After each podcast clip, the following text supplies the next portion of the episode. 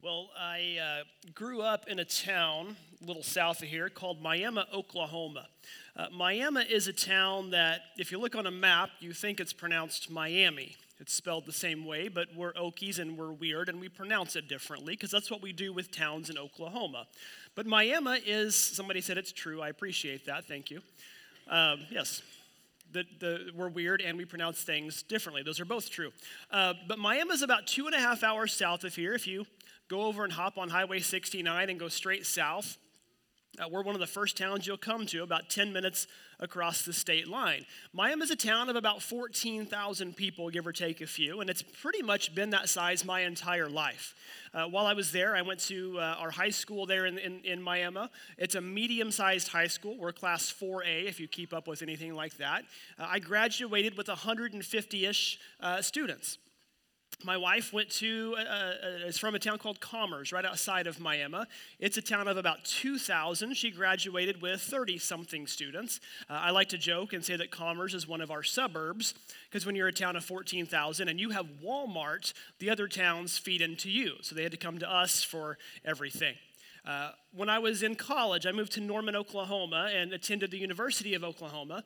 OU is uh, about 25 to 30,000 students, like a lot of other big state schools.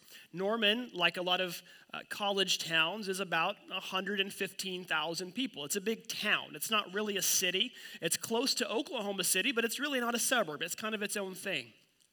Uh, we moved back to, or I moved back to my hometown for about a decade, and and uh, in 2015, Jennifer and I, and at the time our two daughters, uh, Amelie was a baby, we moved to Glendale, Arizona. a big move across the country. Glendale is a city of about 250,000 people. It's on the west side of Phoenix. Uh, if you follow football, like many of you do, Glendale is home of the Arizona Cardinals. In fact, we lived just a couple miles right down the road from the stadium where they play. Phoenix, as, as a metro area, is home to five and a half million. It's one of the six biggest metro areas in the country. After Phoenix, we landed in Oregon in a town called Grants Pass. It's a town of about 40,000. And then we wound up here in Johnson County with its 600,000 people, and the Kansas City area with about two and a quarter million people across the entire Kansas City metro area. Uh, over that time, those different towns and cities, I've been a part of several different churches. I grew up in a church of about 300. Our, our home based church there in uh, Oklahoma is a church of maybe uh, 500. Uh, I, have been a part of small churches, less than 100, or about 150. When we were in Arizona, we were a part of the largest Christian church in America, CCV. Uh, it's, it's a church that right now runs about 35,000 people every weekend. I've been a part of neighborhoods. I've lived kind of away from people. We've lived close to family. We lived where we don't know anybody. But what we found is that wherever we go, wherever we live, whatever we're a part of, everything has one thing in common. That wherever we're at, we have the choice to be drawn towards community or towards isolation. Everywhere we go, we have that decision to go one way or the other. And I think, given the choice, most of us would probably take community. Uh, like, like, that's what we want. We want people around us. We want friends. We want family, etc. Yet we tend to drift naturally toward isolation.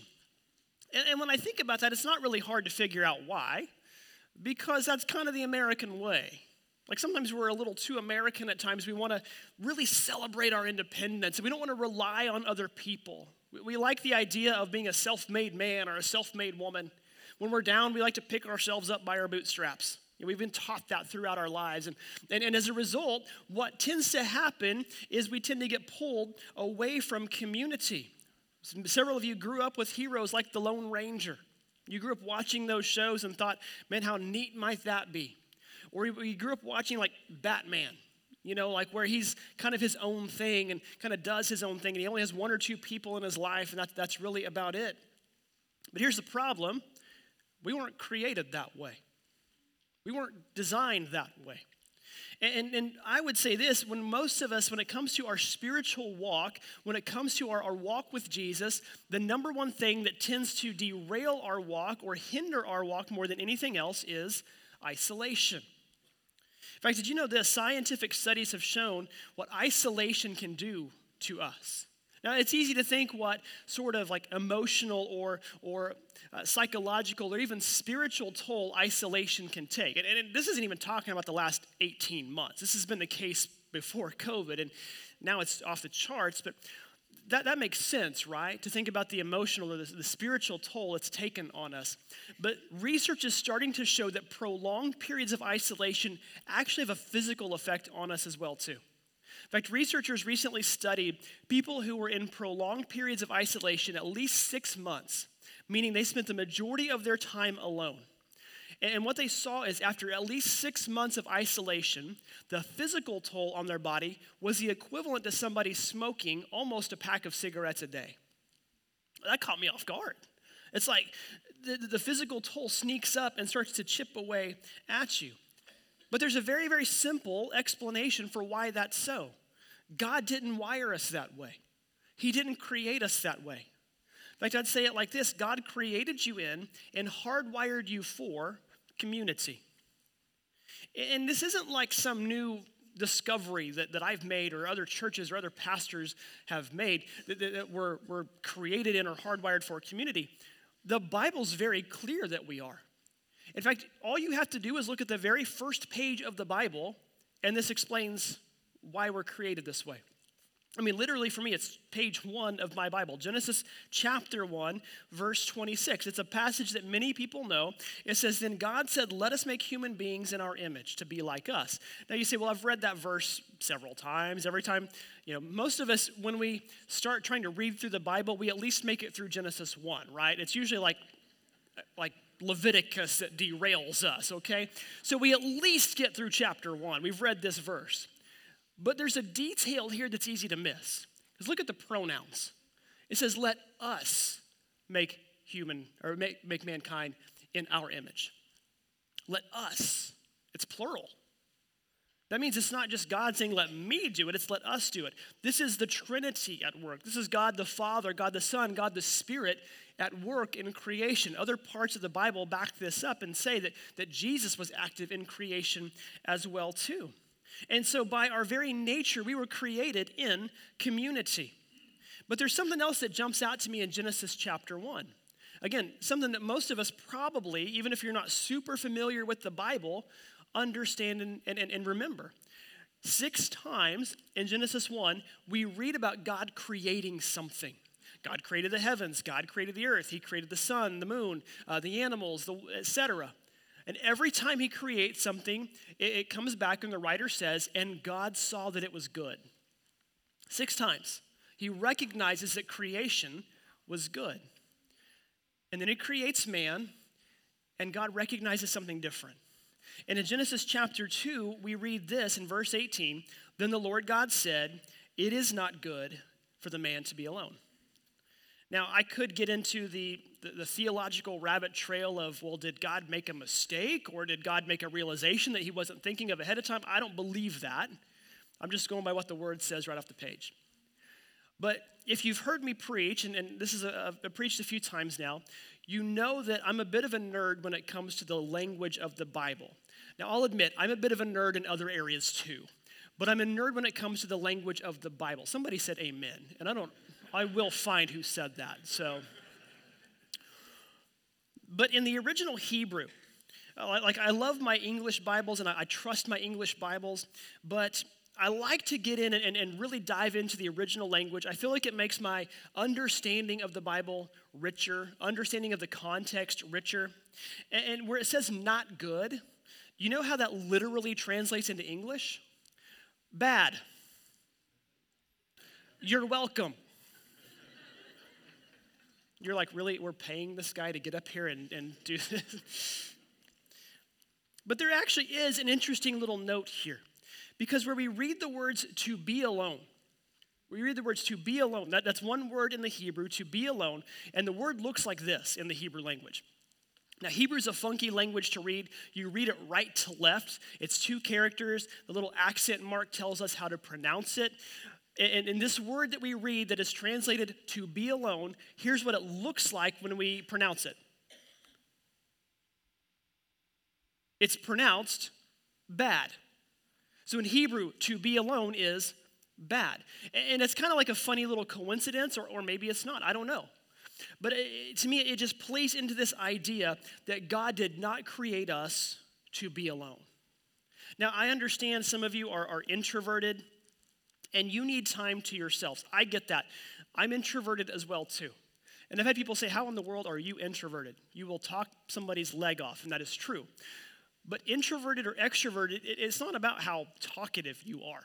To be introverted or extroverted, that's determined by how you are recharged and refreshed spiritually. And some people need to be around other people to be refreshed or recharged. I've got some friends, if they're by themselves for five minutes, they are going insane. They have to be around a crowd of people all the time. It's exhausting. Like, go away to your own crowd. I need my, I need my space, okay? Most of us need time alone. And that's not a bad thing. Jesus needed time alone. Jesus withdrew often to a place. Sometimes he might take one or two people, sometimes he went by himself. But Jesus needed time alone. We get this. It's okay to need moments of solitude. But, but understand this don't confuse your short term need for solitude with our eternal design for community. Community is important for us, it's vital for us. And it's not just so that we have something to do, it's not just about filling up our calendars and staying busy. Community is important far beyond that. Well, I think about this, and, and some of you might be able to relate with what I'm about to say. Think about what it would be like to celebrate or, or, or experience certain moments of li- uh, in, in your life by yourself. Like you graduate high school and nobody's there, or you graduate college and nobody's there with you. Again, some of you can relate to this. When I taught high school, when I coached, uh, we, we used to do homecoming and, and senior night where the parents would walk out with the students. And at some point, we stopped doing that because half the students didn't have anybody there to walk with them. And, and it made me realize what I grew up with is the minority now. What I grew up with both parents at home, that doesn't exist so much anymore. And we got to a point where we, as coaches or teachers, would walk with the students. We eventually just stopped that altogether. We had the students walk out together because we had somebody walking out to, to be commemorated and, and, there was nobody there with them. Th- think about what that would be like to go through that. Uh, some of you play golf. Think about what it's like to golf completely by yourself and you finally hit that hole in one and you pick the ball up and you look around. First off, nobody's going to believe you that you hit the hole in one. And second, there's nobody there to celebrate it with, there's nobody there to experience it with. Moments in life need people around us. That's why college was such a, a fun experience for, for so many people. For the first time, really, you're getting to experience a new community. You don't have your family, you don't have your old friends. You're getting to experience newness around you. That's also why college is so difficult for a lot of people because they get there and they, don't, they, they can't find it or, or they don't know where to look. I believe our greatest growth as individuals happens in community. Again, go back to the analogy of, of, of playing golf. I, have played throughout my life, and it, for the longest time, I could not figure out why I couldn't hit the ball straight. Everything was just a massive slice every time. I never had anybody to tell me what I was doing wrong. And I finally, when we were in Arizona, somebody said, Well, here's what you do adjust your grip, pull your club up a little bit, swing your hips through more. Let's start hitting it straighter. I needed somebody there to encourage me, to instruct me, to help me out. As a Christian, as a Christian, folks, you will only grow spiritually to the level that we have here in the church, the level of community that we have here in the church. I'm, I'm assuming that because you're here today, you want to grow. Like, like that's just, I'm going to go ahead and jump to conclusions here.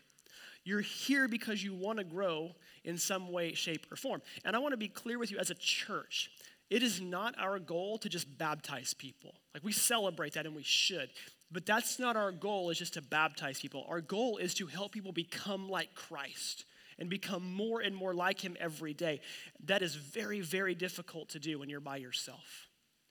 And so I'm, I'm, I'm assuming that because you're here today, you want to grow, and we need to grow in the community of the church. But let me, let me let you in on a little secret. What we're doing right here, right now, isn't community. It's not. Now, we talked about this a few weeks ago. It's important to be here, yes. Some of you are joining us online. We're ready for you to rejoin us when it's safe to do so. But what we're doing right here isn't community. Yes, it's important to be here and worship together, as Ben talked about earlier. Brad kicked this series off a couple of weeks ago by talking about the importance of being together. Last week, he talked about the importance of serving together. Those are all important. But what we're doing isn't community. Why not? Because you're sitting there and I'm standing here and you're listening to me talk. There's not conversation happening. You're looking at me, or maybe you're looking at the back of somebody's head. That's, that, that, that's your vantage point right now. And so I, I would say it this way community does not happen in rows, folks. It happens in living rooms. It happens around kitchen tables. It happens in coffee shops. Earlier this week, Ben and I met with a couple, and we had community surrounded by ribs and burnt ends and sausage and all sorts of goodness. And that was a meaningful, impactful conversation. The conversation that took place was better than the food on the table. That's community. That's where we start to grow. So I would say it this way life change happens in circles, not in rows. You may say, well, what, do you, what do you mean by that? How many of you, ask a question, be honest, how many of you, you married your spouse, and every date you ever went on, every conversation between when you first met and you got married, every part of your dating experience was once a week. You went to the movie theater, you sat beside him or her, and you stared straight ahead and watched the screen, and you didn't have a conversation. How many of you? Like all you might say is you might lean over and go, man, Denzel Washington is awesome. Man, that was a great movie. And that's it. How many of you got married based on that relationship? You don't fall in love with a spouse sitting beside him or her watching a movie once a week. Where do you fall in love with them? Having a conversation, uh, talking in the car, talking in, in, in the living room, going on walks together being together. That's where you would fall in love with somebody. Setting in rows doesn't lead to relationship, being in circles does. And, and here's the thing both of these settings are important. What we're doing right now is, is important to the church, yes. But being together in smaller settings is as well, too. And this push for small groups we've talked about the last several weeks, this isn't some new trend in the church. Like, like when I grew up, it wasn't necessarily at Sunday school, but small groups weren't really a thing. But this isn't some new trend. The church started this way. We've been in Acts chapter 2 throughout this series. It's kind of one of the theme passages for this series. But you look at Acts 2, and, and here's kind of the quick outline of the first couple chapters of the church. Acts chapter 1, the church is 11 people. It's the remaining disciples after Judas has died. And they replace Judas, so it grows to 12. And, and then they, they meet at the beginning of Acts 2, and the Holy Spirit shows up, and suddenly the group's now 100 or so. And then Peter preaches. And then as Peter preaches, like thousands and thousands of people flock to the church. it grew by 3,000 in, in one day. Day one, the church was a megachurch. And I've heard people say, well, I can't attend such and such church because it's just too big. Well, guess what? You wouldn't have liked the original church. You won't like heaven because it's going to be a mega church. Okay? I honestly believe that every church should strive to grow to big, big numbers because that's what the first church did. But I understand where you're coming from because it's easy to say, well, I went there and I was just a number. I was just a face in the crowd. And folks, if, if, if, that's how you felt, you can be that way at any church you go to. You can be a face in the crowd of a church of 50. You show up, you sing the songs, you hear the sermon, you go home. That's it, and that's all. Or you can be a face in the crowd of a church of 30,000. So the goal of a church is twofold it's to get bigger and smaller at the same time. You say, well, that, that doesn't make sense. Sure, it does. You get bigger in the, the, the mass setting, but then you grow through groups as well, because that's what the first church did here. They grew to 3,000, and look what it says Acts chapter 2, verse 42. They devoted themselves to the apostles' teaching, that's what we're doing right now, and to fellowship. Fellowship is the Greek word koinonia, that implies a small community setting where they live together. and they share together. Says they devoted themselves to the apostles' teaching and the fellowship, to the breaking of bread, and to prayer. They had meals together and they prayed together. And then verse 46 every day they continued to meet together in the temple courts. They came to church. And they broke bread together in their homes, and they ate together with glad and sincere hearts, praising God and, and, and enjoying the favor of all the people. They went to a small setting. That was the pattern of the church from day one. And this wasn't a one and done thing. We see it again in Acts 4. We see it again in Acts 5. We see it again and again and again. Again, I talked a couple weeks ago about being here. This is important that we're here. But for some of you, you come every week and that's all. So let me ask you a question. What's the next step you need to take to get richer in your walk with Jesus? What's the next step? Maybe that step is joining a group. Maybe, maybe the next step you need to take is, is being more regular here, and that's good. It's good that you can recognize that. But for many of you, it's taking that step and joining a group. It's taking that step and joining a small community. Because you come here and, and you enjoy it and you enjoy the, the music or you enjoy the sermons and you, you know, man, there's some friendly people and they made me feel welcome. But you, you, you feel that need in your heart for authentic, rich community. That's where we find it in our small group ministry. Now, for some of you, you may say, well, that's great, Kurt. What in the world is a small group? Like you said that was a foreign concept for you as a kid. What's it is for me now? What are you talking about? Small groups are just simply smaller settings that take place sometimes at the church, but often in somebody's home. And, we have two types of small groups here. Traditionally, here at Crossroads, we've had what we would probably more accurately call a Bible study where you get together in a group. It's, it's kind of like Sunday school. If some of you grew up with Sunday school, you get together and you say, okay, well, we're just going to start going through the, the, the book of Acts, or we're going to go through uh, the Gospel of Luke, and we're going to take the next two months and go through this, this book. Or you may say, well, there's a great new book out by Max Lucado. We're going to go through this chapter by chapter. Or you may tackle a theme like money or grief or, or some theme in life that you're dealing with that you need to talk about. And that's really what it is it's a deep dive into a topic. There's conversation around the topic, and that's where you're at. And we're going to continue to have those Bible study groups that meet weekly. But it's more than just that. We also have now community groups that we're launching. And community groups are groups that have a Bible study element, but it's more than that. And so here's the typical pattern that we're going to have for our, our, our, community groups. You'll show up, there will be a short seance, and we're going to confess our sins to each other. I'm kidding. I'm kidding. You don't have to do that. Please don't do that, actually. Please don't do that, okay? There's some great, you, okay, if you want to do that, great, go do that. I'm not going to do that at the groups I go to, okay? What, is our, what are our community groups? You show up, you share a meal together. There's a, a, time in the Word where you study and you grow spiritually, yes. But it is more than just that. It is being together beyond that. it, it is having campfires and, and cookouts together. It is spending time together in life. There, there's a phrase that, that some people don't like to hear. It, it's, it's the proverbial doing life together. That, that's what a community group is. You go catch a ball game together. Maybe you watch the Chiefs game together. And then maybe at halftime, you do confess your sins for what you said during the first half of the Chiefs game. And if you're so inclined, you pray for the second half. I'm not looking at anybody in particular when I say that, but uh, I know some of you already. That's a community group.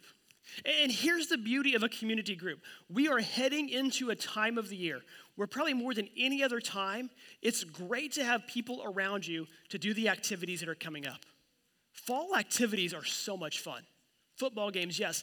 Bonfires, hay rides. We've got stuff like fall festivals and, and trunk or treat things coming up. As a community group, you can do those together. Uh, Christmas is coming up. My goodness, I went to Target. This was three weeks ago, Labor Day weekend. I went to Target. They had Christmas lights out, people. It was Labor Day. I went to Walmart this past week. I went to the garden center thinking maybe I can find stuff on clearance. We just moved into our house, we need stuff. It's full of Christmas already. I'm like, we haven't even played week two of the football season yet, and it's Christmas already. Here's the thing about Christmas, though Christmas is usually the best time of the year or the worst time of the year. And there's usually no in between. You know what the determining factor is? If you have people around you. Because Christmas season, it just amplifies what your life is like right now. If you've got good, strong community, Christmas is wonderful. But if you're alone, Christmas is one of the worst times of the year because it just highlights it. So, being in community with us, being in community with a group, folks, it just makes it so much richer. But our groups are more important than just having fun together and just doing a Bible study or sharing a meal together. Groups are important because we can grow personally and spiritually. All of us are in, in life, all of us need somebody that we can look at or look up to or learn from. And all of us need somebody we can pour into. One of my old pastors used to say, everybody needs a Paul and everybody needs a Timothy, meaning we need somebody we can mentor and somebody we can be mentored by. Groups are a great place for that. So we need to make sure, folks, we are not underestimating the importance of relationships when it comes to our spiritual growth, because those relationships are what grow us. In fact, I will say it this way you can't grow spiritually unless you're connected in a church relationally. Some of you have been a part of a church, and I say been a part of kind of loosely because you're there, but you're not really plugged in with anybody else. So, so grab a hold of, of somebody. You can't, again, grow spiritually unless you're connected to a church relationally. But I understand that some of you don't join.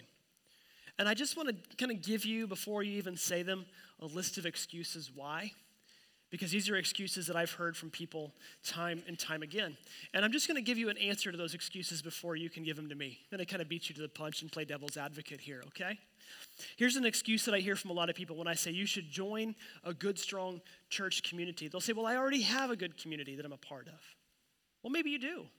Maybe you've got a good, strong community through your neighborhood. We, just moved in again about uh, six weeks ago. We're, getting to know our neighbors, our, our daughters are making friends with uh, their neighbors.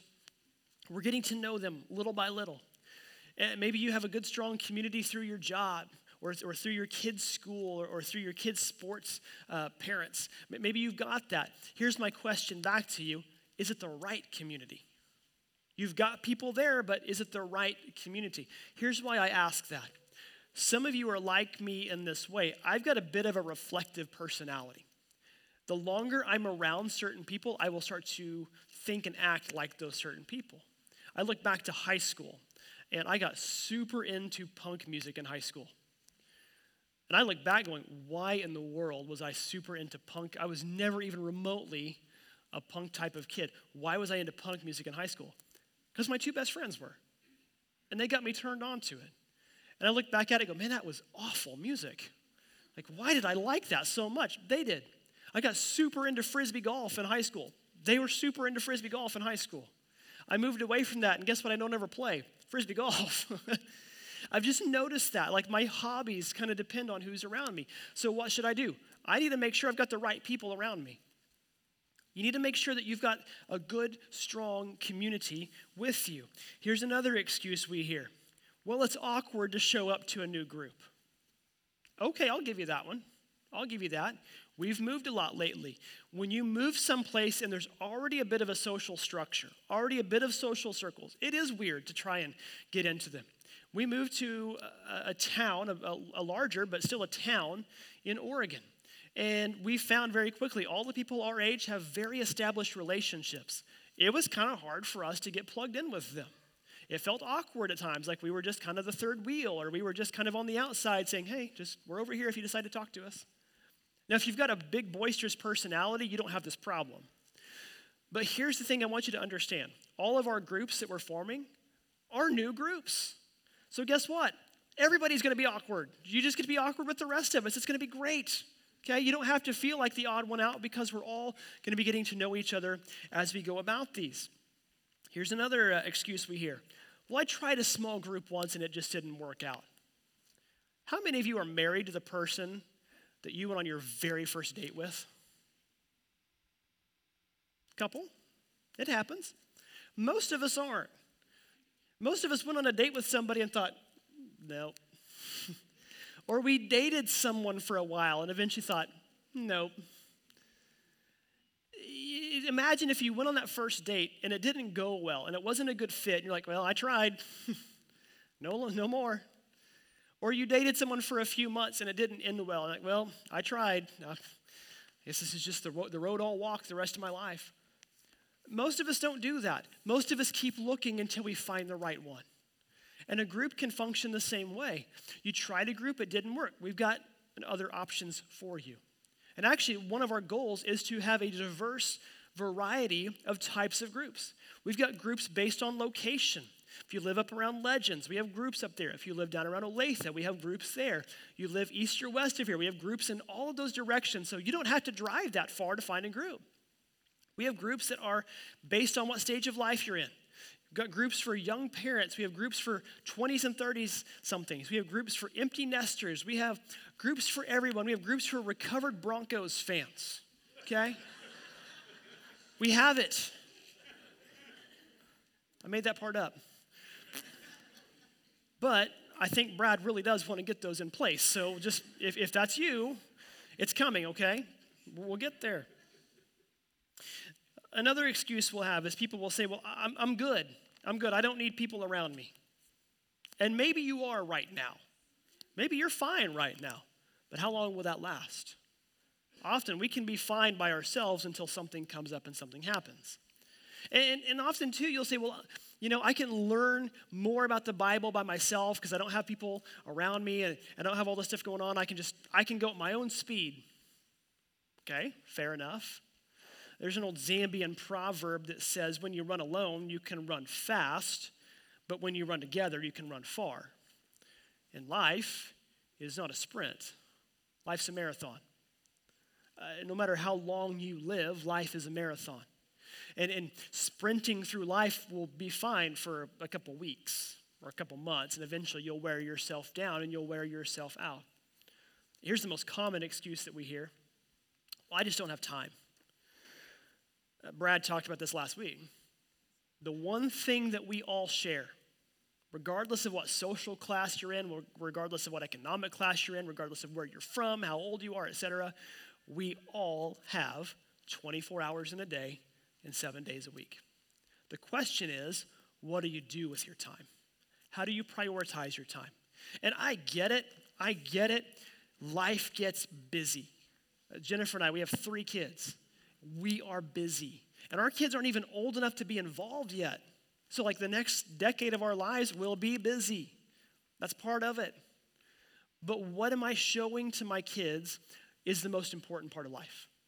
Is it going to every activity we can, or is it making sure that at least every so often we are pausing, we are being together with other people who are also growing in their faith? And, and to accommodate people like us, like you, if, if that's you, we have some groups that are meeting bi weekly instead of every week to kind of accommodate so we don't just run you down because sometimes that one night you have off, you just need a break.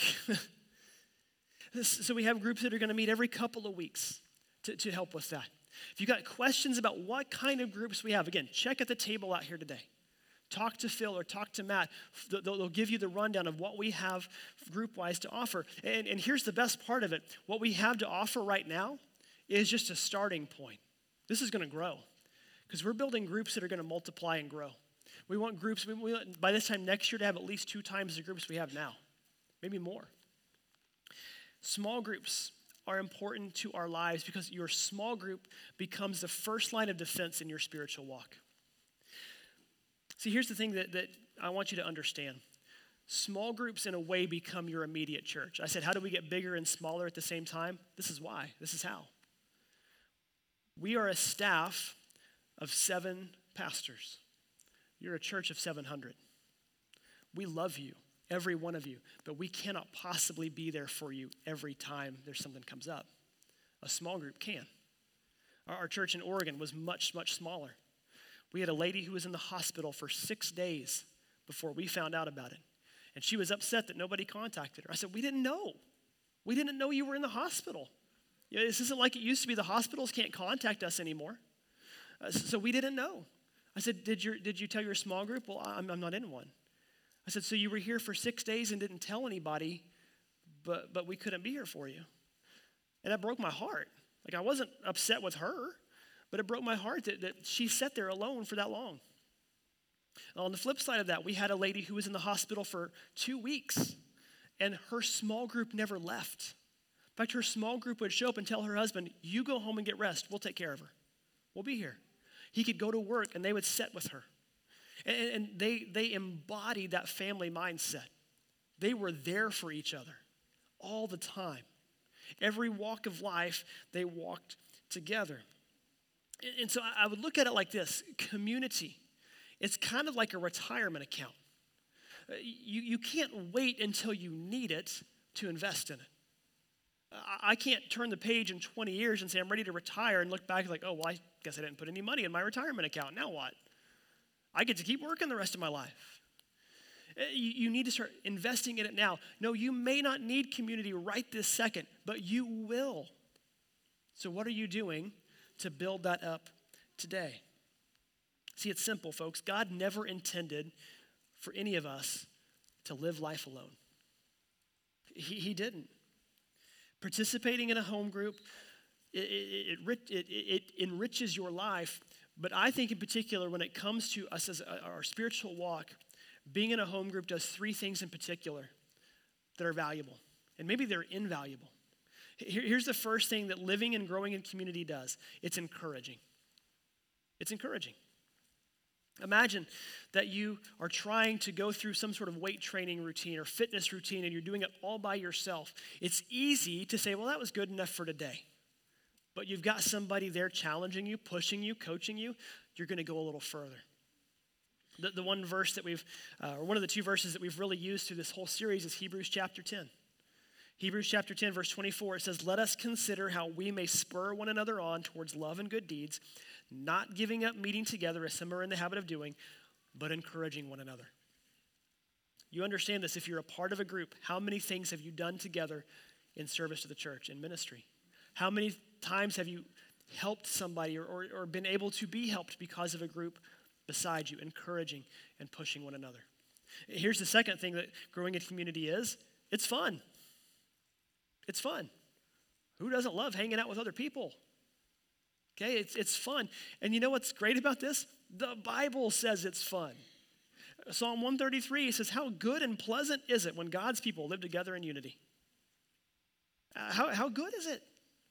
Pleasant. That, that, that's like fun. That, that's enriching. You can have some amazing times together, completely unstructured. Have a game night, have, have a watch party for a ball game, cook some hamburgers or hot dogs. It doesn't have to be big and over the top to be together and enjoy the company of each other. Here's the third thing growing in community promotes unity. We, we talked about this earlier. Ben had us take communion together. And, and, that may be something that for you is, is different or weird. Maybe, maybe it's something that you think, oh, I don't know why we did that. Growing up, that's how we did it all the time. We did it together. And it wasn't until I was older that I, I understood why. Because you take communion, you take the first four letters off that, what do you get? Union. You take community and you take the first four letters off that, what do you get? Unity. One. Paul talks about that in Romans chapter 12 when he says this just as our bodies have many parts and each part has a special function, so it is with Christ's body. We are many parts of one body and we all belong to each other. Folks, as a church, we are one. We're one. And we should be one. And our, we're, we're, we're one whether we're five people or 5,000. But through that one, we become smaller sects, smaller sections, smaller communities within our larger body. And folks, I truly believe life is best lived and experienced through that. And, and so I'm going to give you a very simple takeaway today, very simple challenge, and it's this commit to a small group for the rest of this year. Three months. Three months. Commit to a small group for the rest of 2021. And then at the end of 2021, you come back and say, well, that was a waste of time. Okay, take a break. And then come try another one. But I'm willing to bet, and I know we're not supposed to bet in church, but I'm willing to bet that most of you, after three months, would say, Man, that was, that was a good three months. That was fun. It, it, it enriched my life. That's my challenge to you all today. The best version of you is found in community. The best version of the church is found in community. Folks, like Brad talked last week, we don't want to be a church with teams that do ministry. We want to be a church of teams that do ministry. We're not a church with small groups. We want to be a church of small groups. That's our goal. That's our challenge as we move forward. And, on that idea of relationships, folks, we're starting a new series next week on relationships where we're going to dive more into the micro level on what it means to grow together. So I want to encourage you, be here for that because it's just going to add to what we've been talking about the past few weeks. Well, let me pray for us as we wrap up today. Father, we are, are so thankful, Lord, that you have created this church for us to come and to be one. This church for us to come and to be united together. God has different parts of the body that have our own functions and our own features, but God is a body that has one purpose. God, our, our goal is to worship you and to grow to become more like you. And I, I pray that you would continue to challenge us in that way. But God, more than that, that we would challenge each other. God, if we have anybody here who feels alone, who feels like they're living in isolation and is in need of community, God, we would be aware of them. God, we would be able to draw them in to our, to our doors, to our arms. God, they would be led to us and we would be receptive. But God, we would be communities that grow around you. God, we're so thankful for you. We're thankful for your son. We pray today in Jesus' name. Amen.